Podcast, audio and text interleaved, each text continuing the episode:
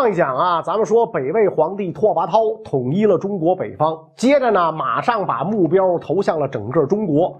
巧不巧，刘宋皇帝刘义隆也有这个同样的想法。其实早在刘宋的元嘉七年，也就是公元四百三十年，刘义隆呢就已经耐不住性子，想要进行第一次北伐。趁着北魏当时跟这个赫连的胡夏纠缠的机会，刘义隆派人给拓跋焘带话。说河南是我们大宋从前固有的土地，后来呢被你们占领，如今我们要收复失地，理所应当。拓跋焘听完了之后，哈哈大笑啊，说我胎毛还没长全的时候啊，就知道河南是我们的了。你刘宋立国才几年，这里哪有你们的地方？随后就直接拒绝了使者的要求。刘义隆以此为借口，发动十万大军，踏上了北伐的征程。北魏的武将们听说刘宋出兵，一个个小暴脾气上来了啊，坐不住啊，力请呢和刘宋交战。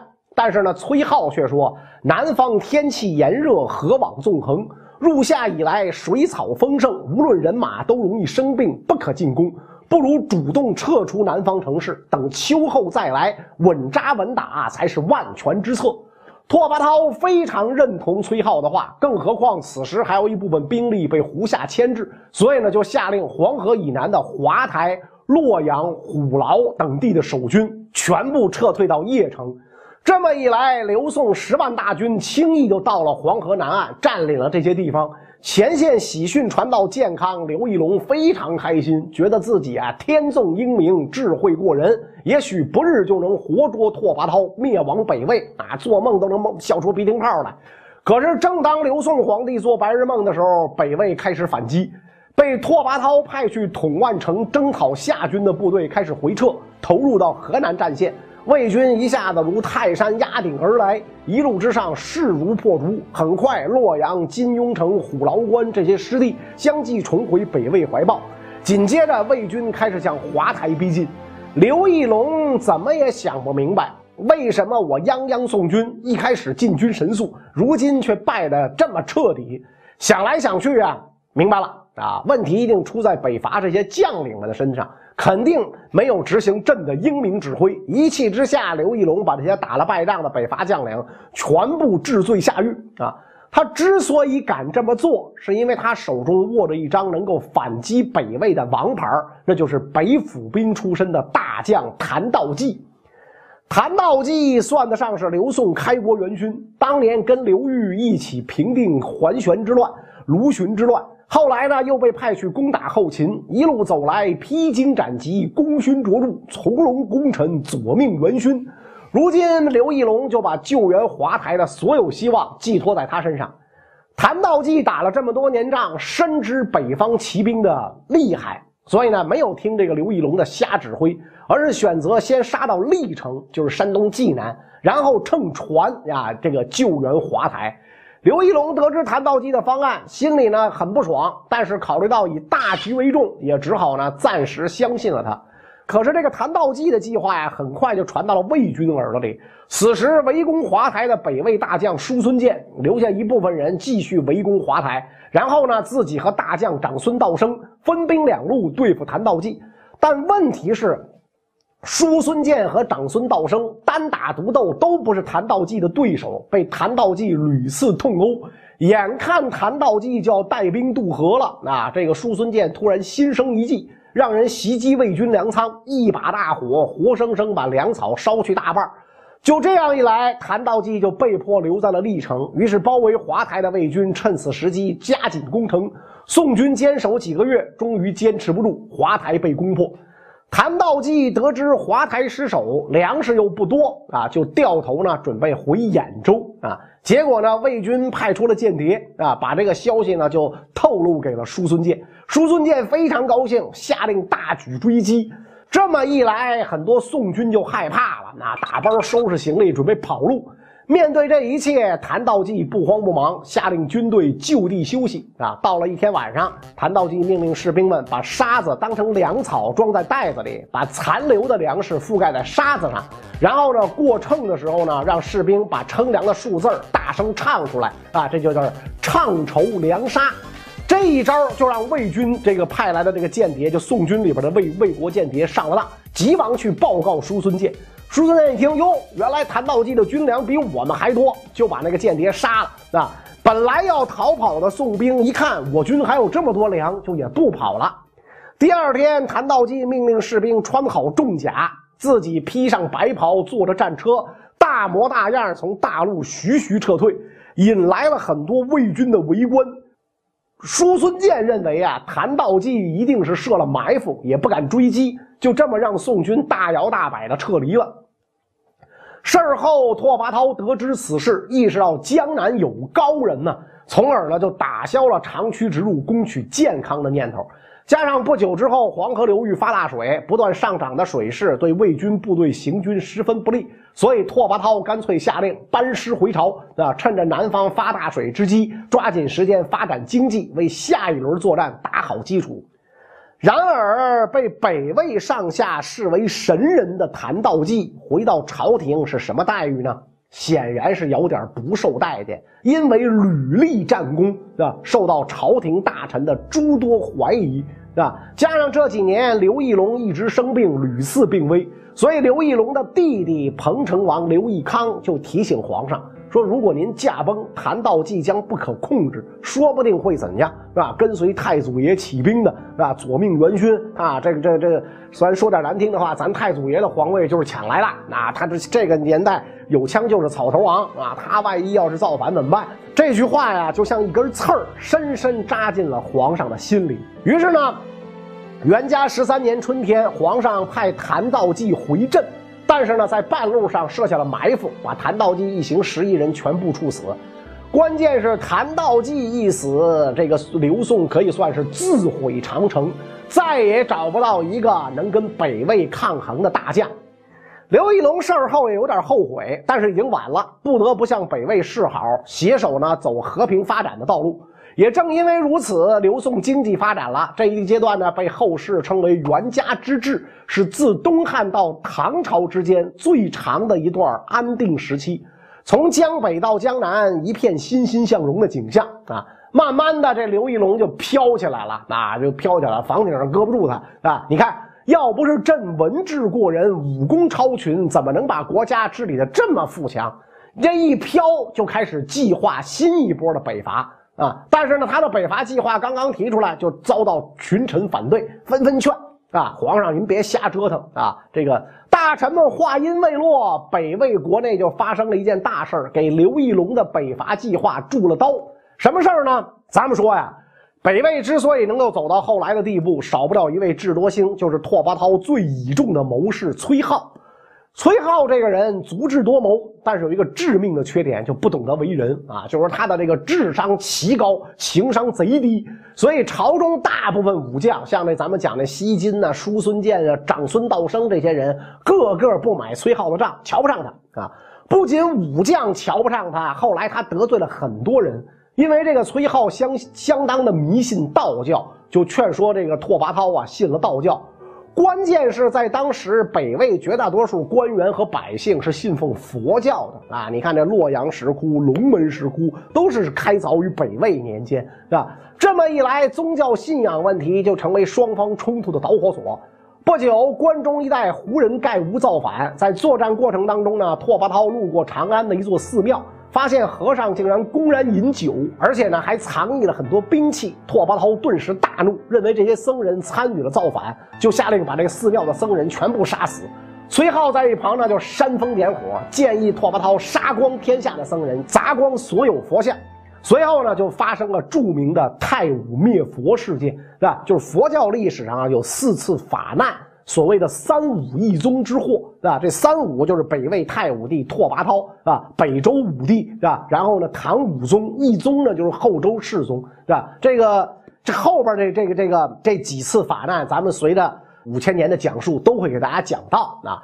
在此期间，僧人和信佛的居士死了不计其数。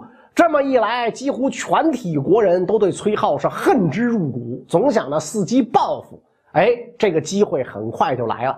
北魏统一中国北方，太武帝拓跋焘认为应该给国家编写一套史书，就派这个崔浩啊为总编辑，而且呢一再叮嘱他要据实编写。崔浩太实在，果然据实编写。书写完了之后，拓跋焘又突发奇想，想把史书啊刻在一百步长的这个石碑上啊，一百步一座一座的石碑，以求万年不朽。这一刻不要紧，别忘了崔浩编的这本史书秉笔直书，详备而无所避讳，把拓跋西牙的短儿啊接了个够。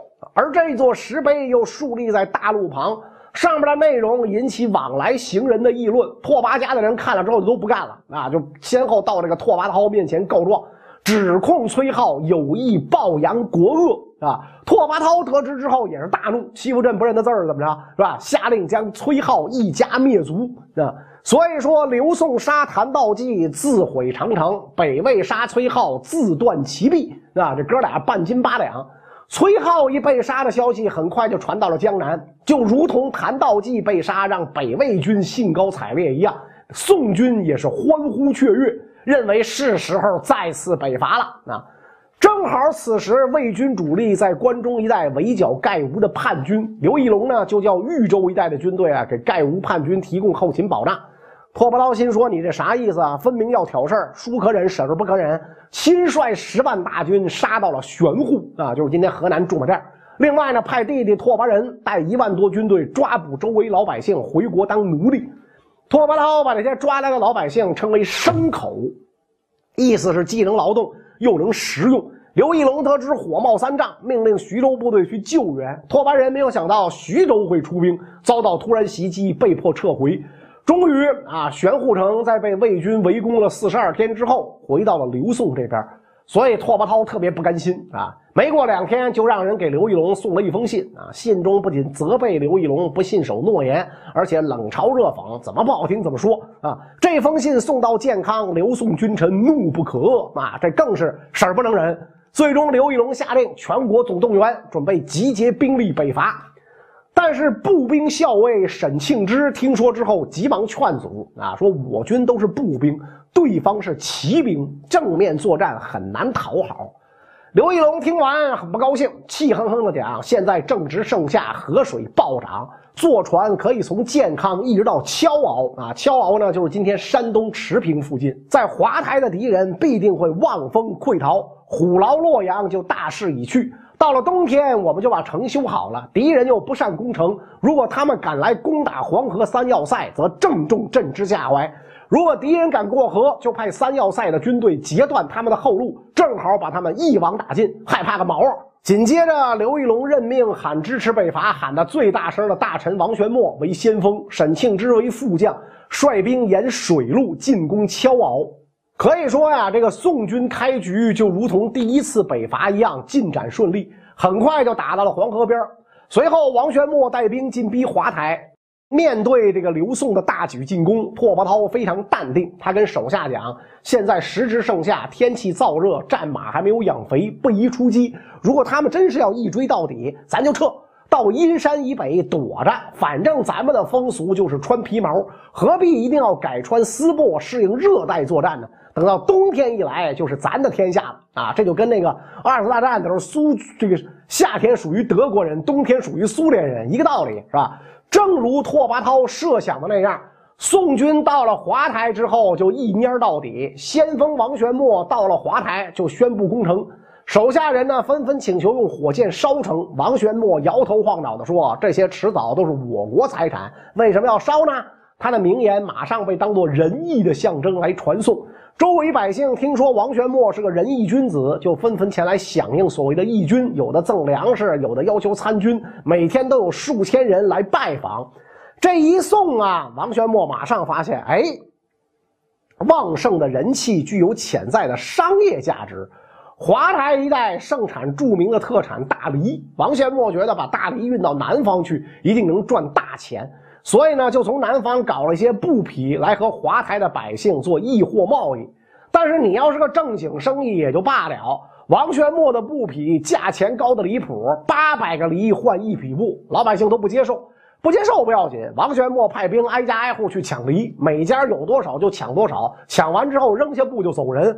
这么一来，老百姓对子弟兵们的殷切希望就化成了泡影，纷纷四散逃亡，有的甚至到北魏军中去通风报信儿。啊，王玄谟的心思啊都放在做生意上，华台城愣是攻了仨月没攻下来，时间一晃就到了初冬。这个时候，拓跋焘亲率五万先锋骑兵秘密杀到了坊头。可是拓跋焘也不清楚宋军虚实，就派了几个人啊，跑到华台劳军，放出风来说北魏发兵一百万，一定要打到建康去。消息一传开，周围百姓纷纷到拓跋焘那儿哭诉宋军的暴行。拓跋焘得知对手竟然是这么一个奇葩，就命令全军人人准备一面战鼓，一个胡笳。半夜进攻时，将乐器一起吹奏，声音震天动地，传到六十里外宋军大营。宋军营地早就传言一百万魏军就在附近，一听敌人进攻的胡笳声，吓得尿裤子。仓皇之下，王玄谟是带头就跑。华台宋军阵地一失守，刘义隆的庞大进攻计划顿时全面崩溃，兵败如山倒。王玄谟和他的溃兵没头苍蝇一样四处乱窜，跑到哪儿哪里的守军就跟着一块逃跑。魏军就这样在太武帝拓跋焘带领下一路南下，一直打到长江北岸的瓜埠，就是今天的江苏六合。江对岸就是健康了。刘义隆听说魏军打到大门口了，吓得着实不轻，赶紧宣布健康全城戒严，亲自领兵出战迎敌。健康附近老百姓走路都得提着扁担，准备和魏军呢做最后的拼搏。当然，健康尽管近在咫尺。魏军没有水师，也就没法渡过长江，而且数十万军队粮食供应一直是个问题。加上春天临近，附近的尸体啊被地气熏蒸，军营里流行疫病。滞留在魏军后方的宋军也是拓跋焘心腹大患。于是呢，拓跋焘只好退一步，派出使者到建康，带着礼物向刘义隆求和。刘义隆巴不得魏军赶紧退兵，马上准许和议，回赠拓跋焘礼物。随后，北魏大军是拔营而去。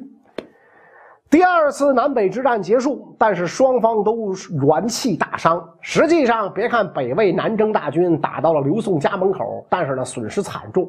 回国之后，拓跋焘对自己的能力产生了怀疑。由于他当年大杀佛教徒啊，埋下了深深的危机，所以不久之后。他被宫里的太监赐死，北魏国势呢就开始走下坡路。刘义隆听说北魏内乱，太武帝拓跋焘被杀，觉得天赐良机，又进行了第三次北伐，结果可想而知，仍然没有成功。不仅没有成功，袁家之治大好局面是毁于一旦。三次北伐，刘义隆终于威信尽失，被太子杀死了，是吧？所以这后来辛弃疾写词啊。袁家草草，四十三年赢得仓皇北顾，就是这个典故啊。这个刘义隆被太子一杀，刘宋就开始了无休止的内乱，父子相残，手足相残，兄妹乱伦，这种戏码不断上演，可以说呀，一场皇家残暴荒诞的大剧。那么，关于这些内容呢，咱们下一讲再讲。